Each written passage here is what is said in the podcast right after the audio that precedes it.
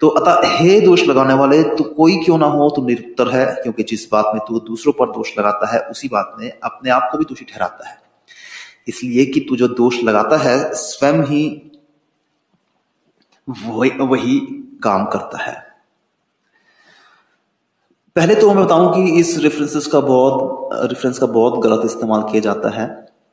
ठीक है, इसका, और अच्छा पहले कॉन्टेक्स्ट में समझाया था चैप्टर टू का, मैं तो भूल गया। पहला चैप्टर चैप्टर टू कॉन्टेक्स्ट जो है, वो वर्स वन से लेके हमको ट्वेंटी फोर तक के वर्सेस वचन चौबीस तक के वचन का एक संदर्भ है, परमेश्वर का धर्मी न्याय।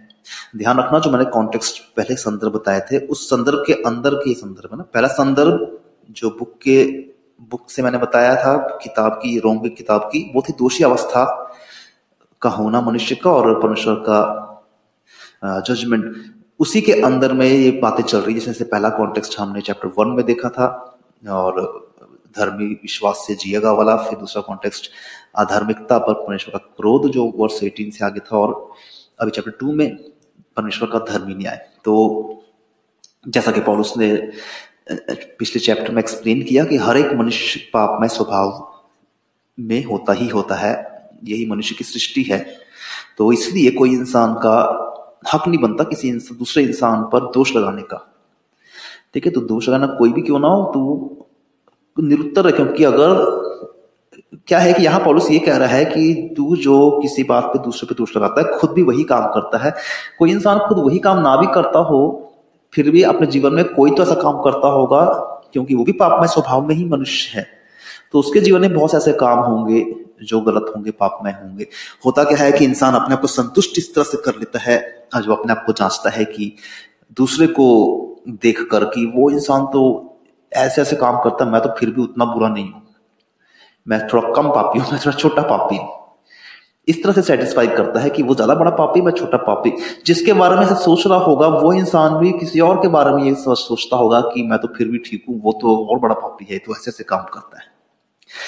ऐसे में इंसान को अपने आप को नाप तोल के लगता है कि मैं ठीक हूँ। उतना बुरा नहीं हूँ। बात सिर्फ़ यह है कि, इंसान अपने नज़र में छोटा पापी हो, बड़ा पापी हो, लेकिन पाप की जो मजदूरी है, वो मृत्यु ही है, सजा जो है, वो मृत्यु ही है। तो इसलिए मैं छोटा पापी उससे बड़े पापी पर दोष लगा सकता हूँ वाला पॉइंट नहीं बनता है। तो असल बात यह है, किसी भी मनुष्य का हक नहीं बनता है दूसरे पे दोष लगाने का। हम दूसरों को समझा सकते हैं, अगर गलत करता हुआ देखते हैं कि ये ना करें ये सही नहीं है, लेकिन तू दोष उठाना तो समझ रहे ना, दोष लगाना, किसी पे उंगली उठाना, किसी को समाज में बुरा भला कहना, उसका इमेज ऐसा बनाना कि वो एक बुरा इंसान है, दोष लगाना इस तरह की चीज़ है। ना कि जब आप अपने दोस्त को उसके किसी बुरे काम के लिए समझा रहे हो कि ये ना कर सही नहीं हो, सही नहीं होता। तो अच्छा इसका मिस यूज़ इस तरह से किया जाता है कि आज अगर कोई गलत शिक्षा दे रहा हो, कोई पास्टर कोई परमेश्वर का सेवक या सो कॉल्ड प्रेरित, और अगर उसके बारे में कोई ये कहता है कि ये बंदा ये शिक्षा जो दे रहा है, ये गलत है तो लोग तुरंत ही कहते हैं कि दोष मत लगाओ। इसको दोष लगाना नहीं कहता है। अगर आप अपने मोहल्ले में चोर को चोरी करता हुआ, घुसता हुआ देख रहे हैं, चोर भागता हुआ देख रहे हैं तो इंस्टेंट यही होगा कि आप चोर चोर चिल्लाओगे। उस वक्त आपका पड़ोसी आके आपसे ये नहीं कहेगा, भाई, ऐसा दोष नहीं लगाया कर दूसरों पे, ठीक है, वो चोर कर रहा हो परमेश्वर उसको सजा देगा। तुम मत तब ऐसा कोई नहीं कहता ना। तो बात यह है कि गलत को गलत करता हुआ देख, आवाज़ उठाना, दोष लगाना नहीं होता है। बशर्ते कि आपको खुद को नॉलेज हो, गलत क्या है सही क्या है ना? इसी तरह से अगर कोई फॉल्स टीचिंग कर रहा हो आपके सामने सामने में ही आप जानते हो कि ये गलत शिक्षा है, ये गलत बात है जो ये सिखाई जा रही है। इसका मसीही समाज पर गलत असर पड़ेगा। इस पे, इससे मसीह की भीड़े गुमराह हो सकती हैं। इस तरह की चीज़ अगर आप देखते हैं तो खड़े होकर आवाज़ उठाना और ये कहना कि ये गलत है, वो दोष लगाना नहीं होता है। ये काम तो सेवकाई का हिस्सा ये काम तो हर एक मसीह की ज़िम्मेदारी बनती है। यीशु मसीह ने यह किया फरसी सदुकियों को, जबकि फरसी सदुकी अपने आप में समाज में बड़े विद्वान, ज्ञानी और सम्मानित व्यक्ति हुआ करते थे। यौना बपतिस्मा देने वाले हेरोद राजा तक को सामने उसका सामना किया और बताया कि वो गलत है।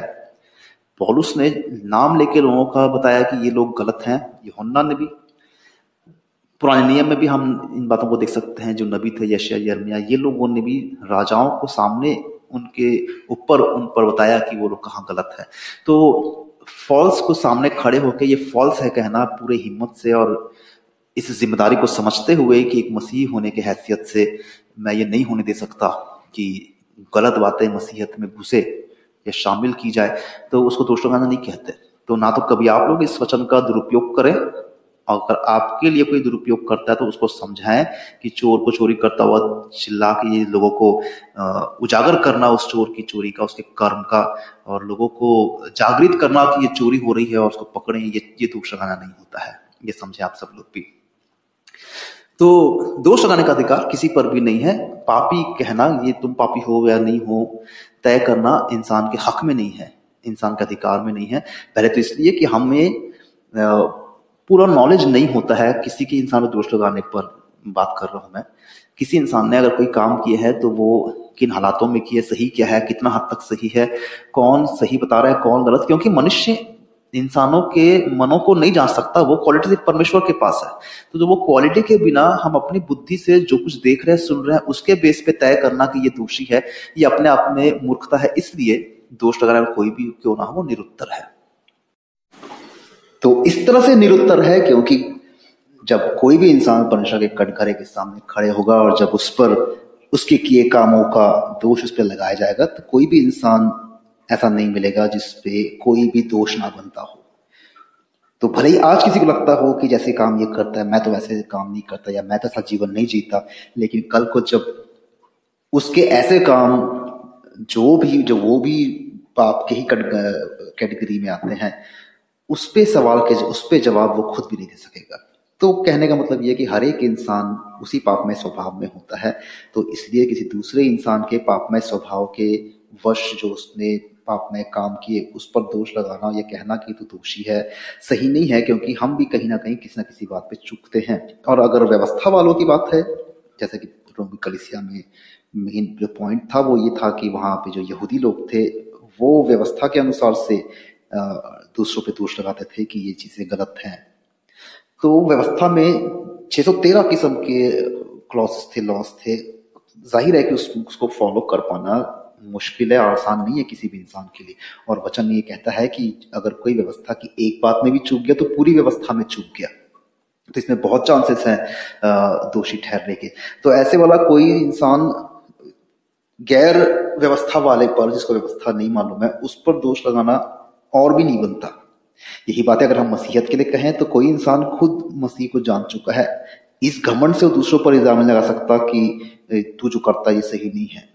पहले वो खुद देख ले कि क्या वो मसीह की आज्ञाओं पर चलता है और क्या सबसे पहले ज़रूरी आज्ञा मसीह की मन फिराव क्या उसने खुद ने मन फिराव किया है? तो इसलिए निरुत्तर होगा। और हम जानते हैं कि ऐसे ऐसे काम करने वालों पर परमेश्वर की ओर से सच्चे दंड की आज्ञा होती है।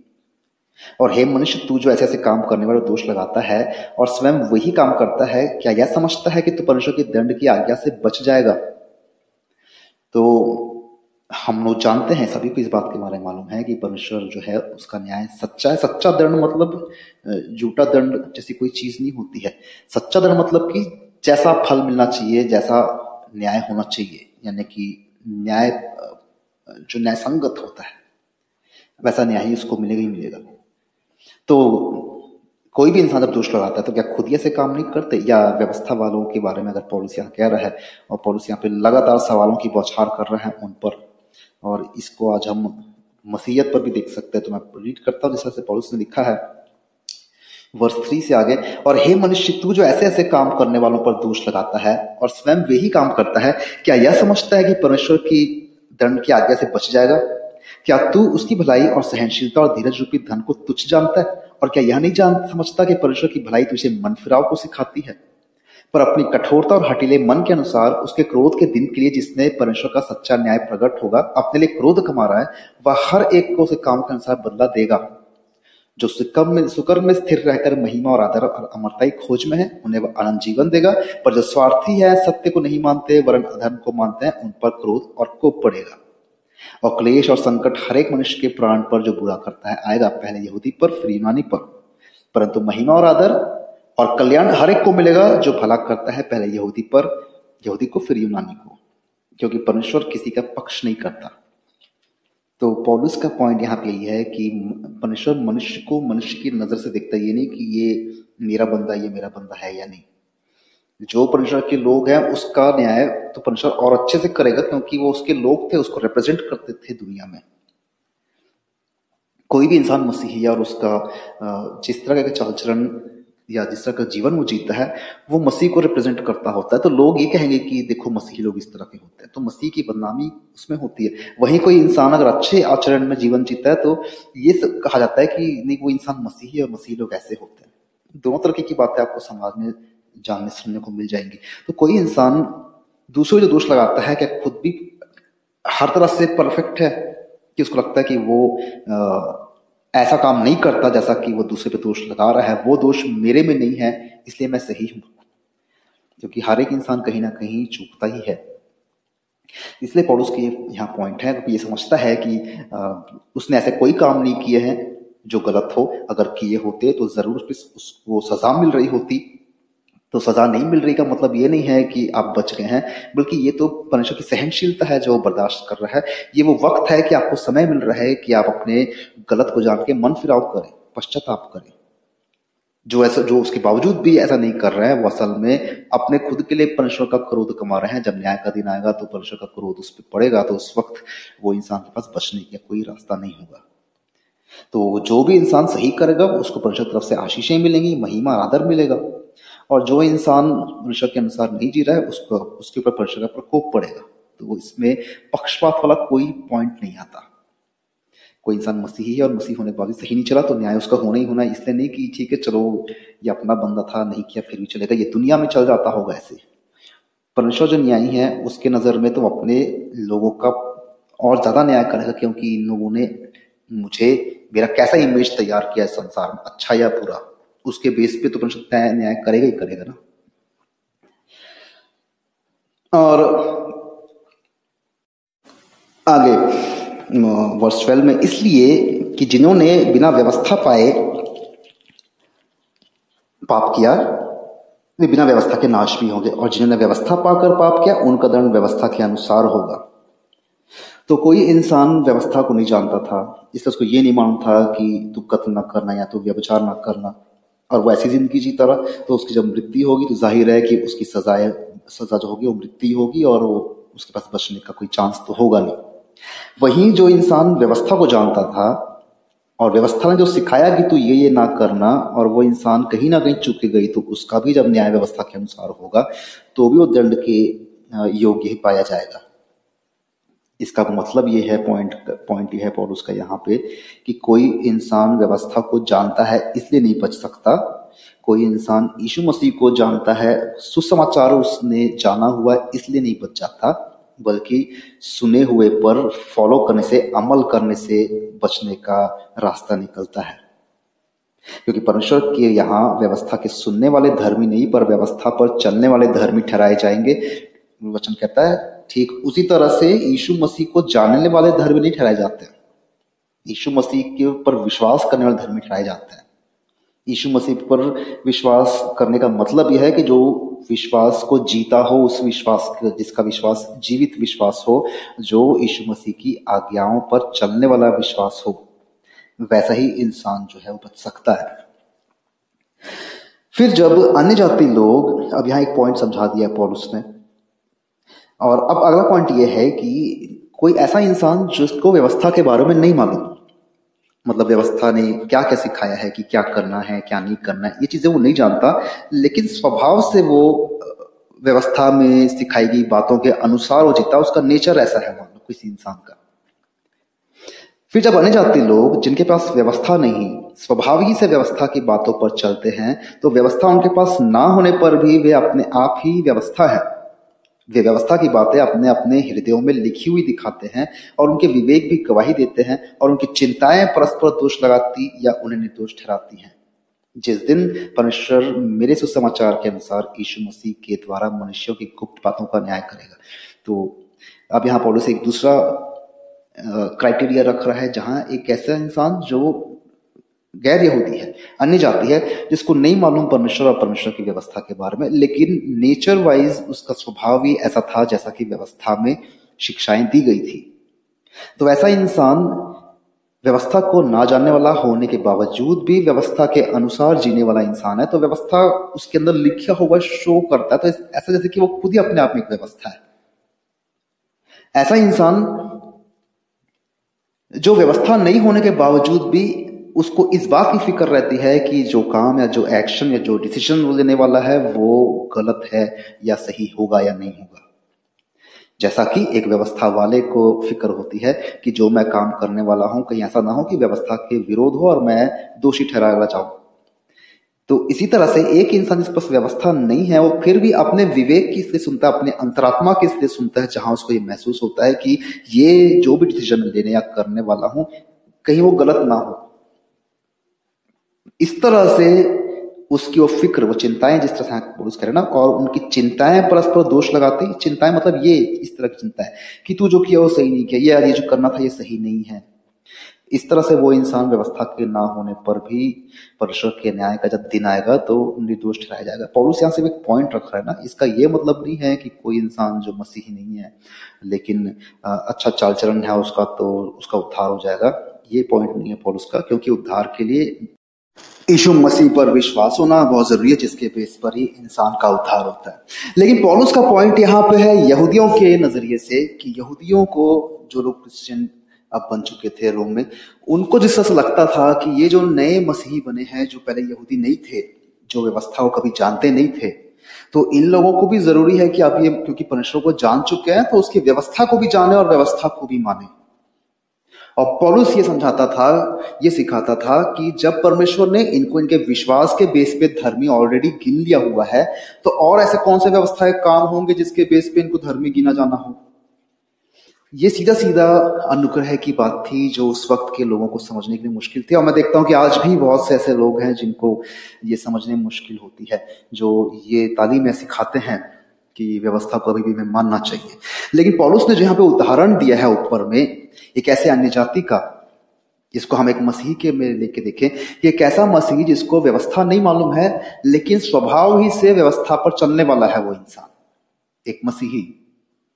स्वभाव से कैसे ऐसा हो सकता है? पवित्र आत्मा का वह स्वभाव जब परमेश्वर इंसान में आता है, जब वो पवित्र आत्मा पा लेता है तो इस तरह से वही परमेश्वर ने, उसी परमेश्वर की आत्मा ने, जिसने यहूदियों को व्यवस्था दी और ये सिखाया कि ये करना या ये नहीं करना वो खुद परमेश्वर मनुष्य के अंदर में हो तो स्वभावी से वो अपने आप में व्यवस्था बन जाता है। इसलिए अनुग्रह के अंदर रह रहे लोगों को, नई वाचा के अंदर रह रहे लोगों को ये नहीं कहना पड़ता कि तू चोरी ना करना या तू हत्या ना करना। क्योंकि वो वो व्यवस्था देने वाला, वो परमेश्वर खुद उस इंसान के अंदर मौजूद है और जिसमें इस तरह के एक्शंस उसके जीवन में नहीं होंगे कि वो किसी की कत्ल कर दिया, किसी के साथ व्यवचार करे। तो ऐसे में जब न्याय का वक्त आएगा तो ज़ाहिर है कि जो यहूदी अपने ऊपर घमंड करता है कि वो व्यवस्था को जानने वाला था, ये मसीही उस यहूदी के सामने में अपने आप से वो यहूदी जो होगा, दोषी ठहरा जाएगा। क्योंकि ये तो व्यवस्था को जान, ना जानने के बावजूद भी ये वो उस अपना जीवन इस तरह से जिया जैसे कि व्यवस्था सिखाता था, और तुम जो व्यवस्था को जानते थे, जानने के बावजूद भी कभी व्यवस्था नहीं फॉलो कर सके। तो नेचुरली वो दोषी साबित हो जाता है। फिर, आगे पड़ोसी कह रहा है, जिस दिन परमेश्वर मेरे सुसमाचार के अनुसार अनुसार यीशु मसीह के द्वारा मनुष्यों की गुप्त बातों का न्याय करेगा मतलब जब वो दिन आएगा न्याय का, उस वक्त ऐसा इंसान जो स्वभावी से जिसमें व्यवस्था हो, वो निर्दोष ठहरा दिया जाएगा। आगे पौलुस फिर बात कर रहा है। यदि तू स्वयं को यहूदी कहता है और व्यवस्था पर भरोसा रखता है, परमेश्वर के विषय में घमंड करता है और उसकी इच्छा जानता और व्यवस्था की शिक्षा पाकर उत्तम उत्तम बातों को प्रिय जानता है, यदि तू अपने पर भरोसा रखता है कि मैं अंधों का अगुआ और अंधकार में पड़े हुओं की ज्योति हूँ और बुद्धिमान, बुद्धिहीनों का सिखाने वाला और बालकों का उपदेशक और ज्ञान और सत्य का नमूना जो व्यवस्था में है, मुझे मिला है, अतः क्या तू जो औरों को सिखाता है, अपने आप को नहीं सिखाता? क्या तू जो चोरी ना करना उपदेश देता है, आप ही चोरी करता है? मत्ती तेईस तीन में भी ये बात यीशु मसीह ने कही थी, जो पौलुस यहाँ पे कह रहा है। हम उसको इस रेफरेंस को वहाँ भी देख सकते हैं, इस बात को। तू जो कहता है व्यवचार ना करना, क्या आप ही व्यवचार करता है?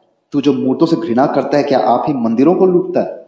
तू जो व्यवस्था के विषय में घमंड करता है, क्या व्यवस्था ना मानकर परमेश्वर का अनादर करता है? क्या तुम्हारी, तुम्हारे कारण अनजातियों में परमेश्वर के नाम अपमानित नहीं हो रहा? जैसा लिखा भी है तो ये जो रेफरेंस पॉलुस ने यूज़ किया है, क्या, क्योंकि तुम्हारे कारण अनजातियों में परमेश्वर का नाम अपमानित हो रहा है, ये रेफरेंस है यशिया 52 के 5 और Ezekiel chapter thirty six verse twenty के रेफरेंस है। तो पॉलिस ने जो लगातार सवाल पूछे हैं एक व्यवस्था पर चलने वाले या एक व्यवस्था को जानने वाले व्यक्ति से, एक यहूदी व्यक्ति से कि तू जो इस, जिसको इतना कॉन्फिडेंस है अपने ऊपर में कि मैं व्यवस्था को मानता हूँ, अच्छे से फॉलो करता हूँ, व्यवस्था को जानता हूँ और परमेश्वर की इच्छा को क्या है मैं जानता हूँ, उसकी दी हुई शिक्षाओं को मैं प्रेम रखता हूँ, उन शिक्षाओं जो परमेश्वर की व्यवस्था से मिलती है। और यहाँ तक कि मैं दूसरों को भी रास्ता दिखाता हूँ अंधकार पड़े हुओं के लिए मैं रोशनी की तरह उनको सही रास्ता दिखाता हूँ परमेश्वर की इस व्यवस्था के अनुसार से। बुद्धि जो है, जिनको अकल नहीं है, उनको मैं सही चीज़ें सिखाता हूँ। इस तरह से अपने पर जो घमंड करते हैं ये लोग, क्या खुद फॉलो कर लेते हैं व्यवस्था को सही से? ये हर एक इंसान को चेक करने की ज़रूरत है। आज इस बात को हम मसीहों के रूप में देखेंगे कोई इंसान मसीही है और ये दावा करता है कि मैं मसीह बन चुका हूँ। मेरे जीवन में परमेश्वर ने ऐसे बड़े बड़े काम किए, मैंने उसके बड़े कामों को अपने जीवन में देखा है।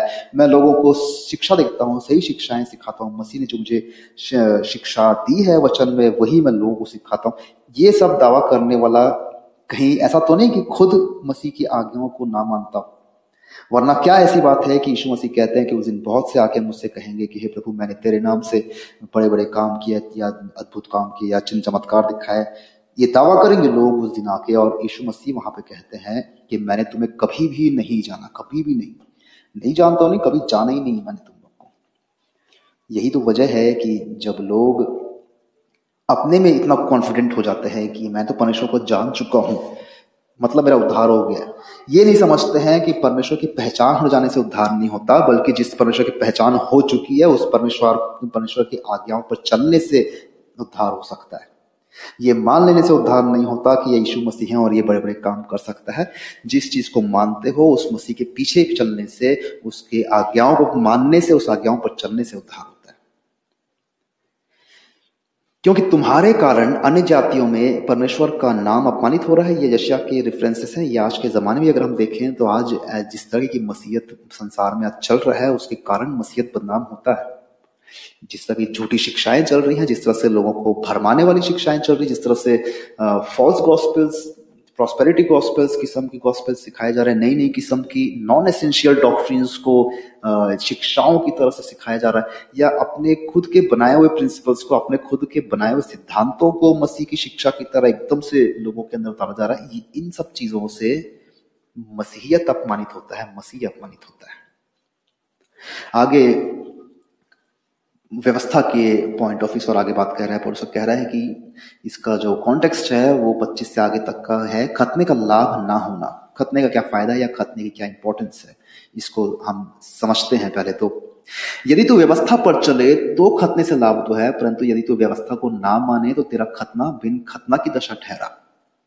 तो यदि खतना रहित मनुष्य व्यवस्था की विधियों को माना करे तो क्या उसकी बिन खतना की दशा खतना के बराबर ना गिनी जाएगी? खतना जो थी, वो निशानी थी व्यवस्था वाचा की। अब्राहम और जो परमेश्वर ने अब्राहम से वाचा बनाया, उस वाचा की निशानी थी कि अब्राहम के वंश जो होंगे, उनका खतना होना चाहिए। और जैसे ही कोई एक बच्चा इस इस खतने की रस्म में शामिल होता है, यानी कि आठवें दिन, वहाँ से वो उस वाचा से जुड़ जाता है, उस वाचा से बंध जाता है। यानी कि साफ़ साफ़ तौर पे उस वाचा की शर्तों से भी बन जाता है। पुरानी वाचा की शर्तें व्यवस्था थी। तो खतना कराने के बाद उस वाचा का हिस्सेदार बन जाने के बाद ज़िम्मेदारी यह है कि उस वाचा की शर्तें पूरी करना, यानी व्यवस्था पूरी करना। तो कोई इंसान जो इस बात का घमंड करता है कि हम उन खतना वालों में से, यानी कि जिनकी परमेश्वर से वाचा बनी हुई है, उनमें से हम हैं। लेकिन उस खतना की, यानी कि उस व्यवस्था की जो शर्त ही है यानी कि व्यवस्था को फॉलो करना, अगर वो फॉलो नहीं कर पाता है कोई इंसान तो उसका, इस घमंड का कोई फ़ायदा नहीं है। ठीक उसी तरह से आज के जमाने, अगर हम कहें, कोई इंसान मेरा बपतिस्मा हो चुका और आपसे मैं मसीह हो चुका हूँ। इस बात पे घमंड करता हो, लेकिन उसका आत्मिक बपतिस्मा ना हुआ हो तो उसका बपतिस्मा होना, बपतिस्मा ना होने की दशा के ही बराबर है। जैसे कि पौलुस यहाँ पे कह रहा है कि कोई इंसान, माना यहाँ पे वसीह और यहूदी की बात कह रहा है पौलुस में तो एक इंसान यहूदी है और व्यवस्था को फॉलो करने वाला है इसलिए उसका खत्मा भी हुआ, इस बात पर उसको घमंड है। लेकिन वो व्यवस्था को फॉलो नहीं करता है। वहीं दूसरा इंसान जो मसीही है, जो व्यवस्था को नहीं फॉलो करता, इस तरह से खतना भी नहीं हुआ है, लेकिन व्यवस्था के अनुसार नेचुरली उसका जीवन वैसा है, पवित्र आत्मा के पाने की वजह से कि वो नेचुरली व्यवस्था को मानने वाला, व्यवस्था पर चलने वाला बनता है। तो क्या ये इंसान जिसका खतना नहीं हुआ है, वो खतना होने वाले इंसान के दशा का नहीं हो गया? और जिस इंसान का खतना हुआ है एक्चुअली में, और वो उस खतना के, को सार्थक नहीं करता है और उस व्यवस्था को फॉलो ना करके तो क्या उसकी दशा बिना खतने वाले इंसान जैसी ना हो गई? तो इसलिए पॉलिसी पॉइंट आगे रखा और आई कहता है कि जो मनुष्य शारीरिक ट्वेंटी सेवन वर्ष जो मनुष्य शारीरिक रूप से बिन खतना रहा, यदि वह व्यवस्था को पूरा करे तो क्या तुझे जो लेख पाने और खतना किए जाने पर भी व्यवस्था को माना नहीं करता, दोषी न ठहराएगा? तो परमेश्वर के सामने एक इंसान जो खतना वाला नहीं है और वो अपने, उसका न्याय जब हम हम चले कि ये इंसान तो व्यवस्था के अनुसार जीवन जीता रहा, हालाँकि इसका खतना भी नहीं हुआ था कभी तो इसके, इस इस इस बात से और नेचुरली सामने वाला यहूदी जो होगा, वो दोषी ठहरा दिया जाएगा कि तुमको तो व्यवस्था मालूम थी, फिर भी तुम नहीं चल सके, खतना का निशान तुम्हें था, फिर भी कभी व्यवस्था को नहीं फॉलो किया, इस तरह से परमेश्वर की रिस्पेक्ट कभी तुमने नहीं की, और इस तरह से परमेश्वर को अपमानित किया तुमने। तो अगर मैं इन्हीं वचनों को मसीहत की नज़र से पढ़ूं या मसीहत की नज़र से इन वचनों को समझाने की कोशिश करूँ तो मैं ऐसे पढ़ सकता हूँ कि यदि तू यीशु मसीह की आज्ञाओं पर चले तो बपतिस्मे से लाभ तो है, परंतु यदि तू यीशु मसीह की आज्ञाओं को ना माने तो तेरा बपतिस्मा बिन बपतिस्मा की दशा ठहरा।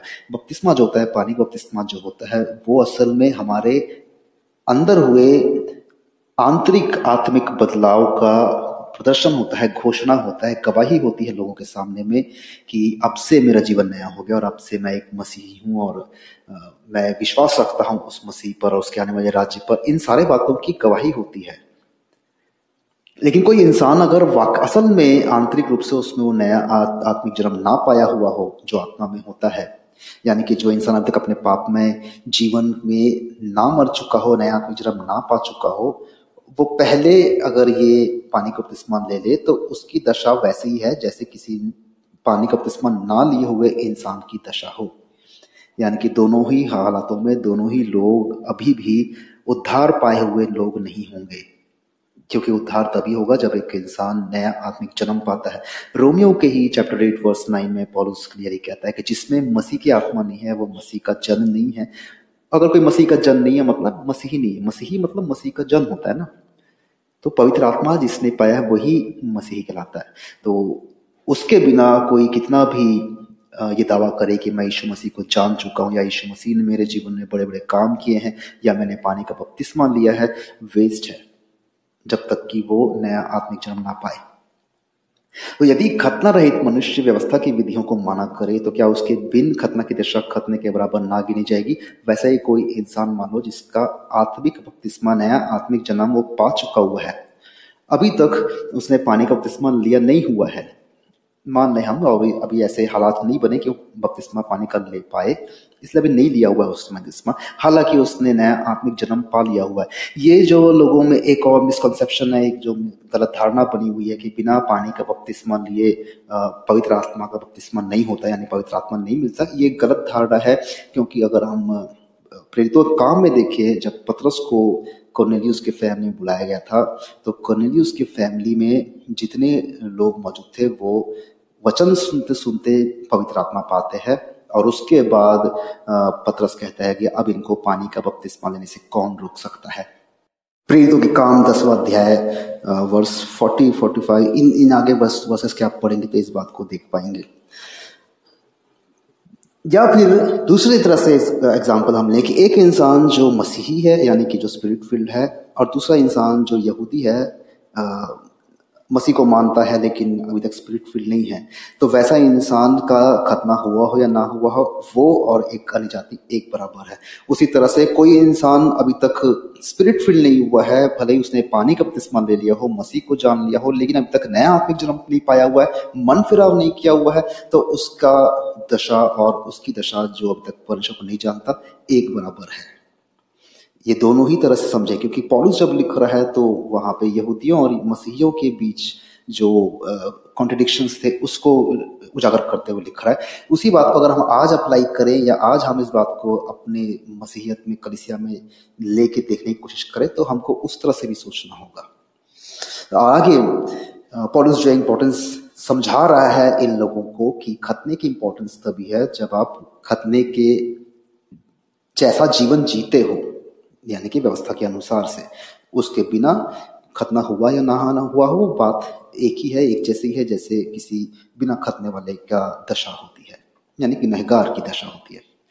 क्योंकि यहूदी वह यहूद, क्योंकि वह यहूदी नहीं, जो केवल बाहरी रूप से यहूदी है, और ना वह खतना है जो प्रगट में है और देह में उसी तरह से वह मसीही नहीं, जो बाहरी तौर से मसीही है, और ना वह बपतिस्मा है, जो सिर्फ़ शरीर में ज़ाहिर में प्रगट में है। पानी बपतिस्मा लिया हुआ सब देखें। जो आत्मिक बपतिस्मा होता है, वो तो इंसान महसूस करता है ना, वो लोग देखते आप करके नहीं दिखाते ना भाई कि ये देखो मैं आत्मिक बपतिस्मा ले रहा हूँ, है ना? पानी का बपतिस्मा तो लोग सामने आप उस रस्म को निभा के लोग सामने आप घोषणा करते हैं अपने विश्वास की।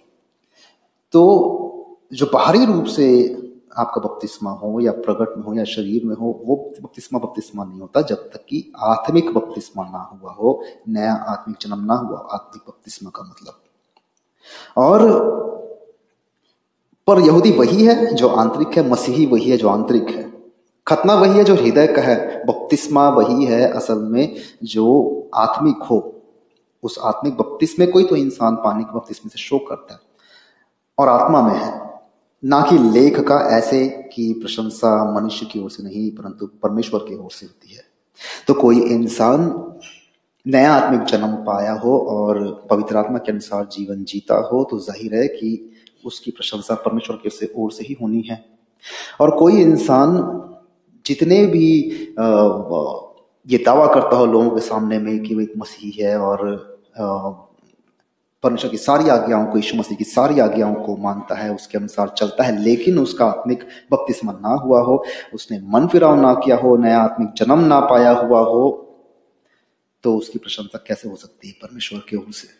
तो रोम की कलिसिया में जो यहूदी लोग थे, जिनको अपने यहूदी होने पर फक्र था या घमंड था, और जिसके आधार पर ही ये गैर यहूदी लोगों को जो मसीह बन गए थे, उनको यहूदियत की शिक्षा देते थे या फिर यहूदियत में जो व्यवस्था है उसको फॉलो करने के बारे में सिखाया जाता था। तो उनके लिए ये जो बातें पॉलिस ने लिखी हैं, यही सेम चीज़ आज ऐसे लोगों के लिए जो मसीह परिवार में पैदा हुए हैं या पहले से मसीह को जानते हैं और इस घमंड में कि हमको पहले से मसीह के बारे में मालूम है, हमने तो पानी का बपतिस्मा लिए हुए हमको इतने साल हो चुके हैं। इस घमंड में अगर कोई रहता हो लेकिन मसीह के आज्ञाओं पे ना चलता हो तो उसका मसीह को जानना व्यर्थ है।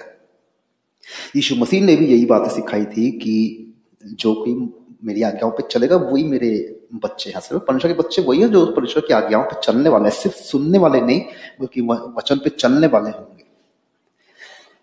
तो चैप्टर टू यहाँ खत्म होता है, लेकिन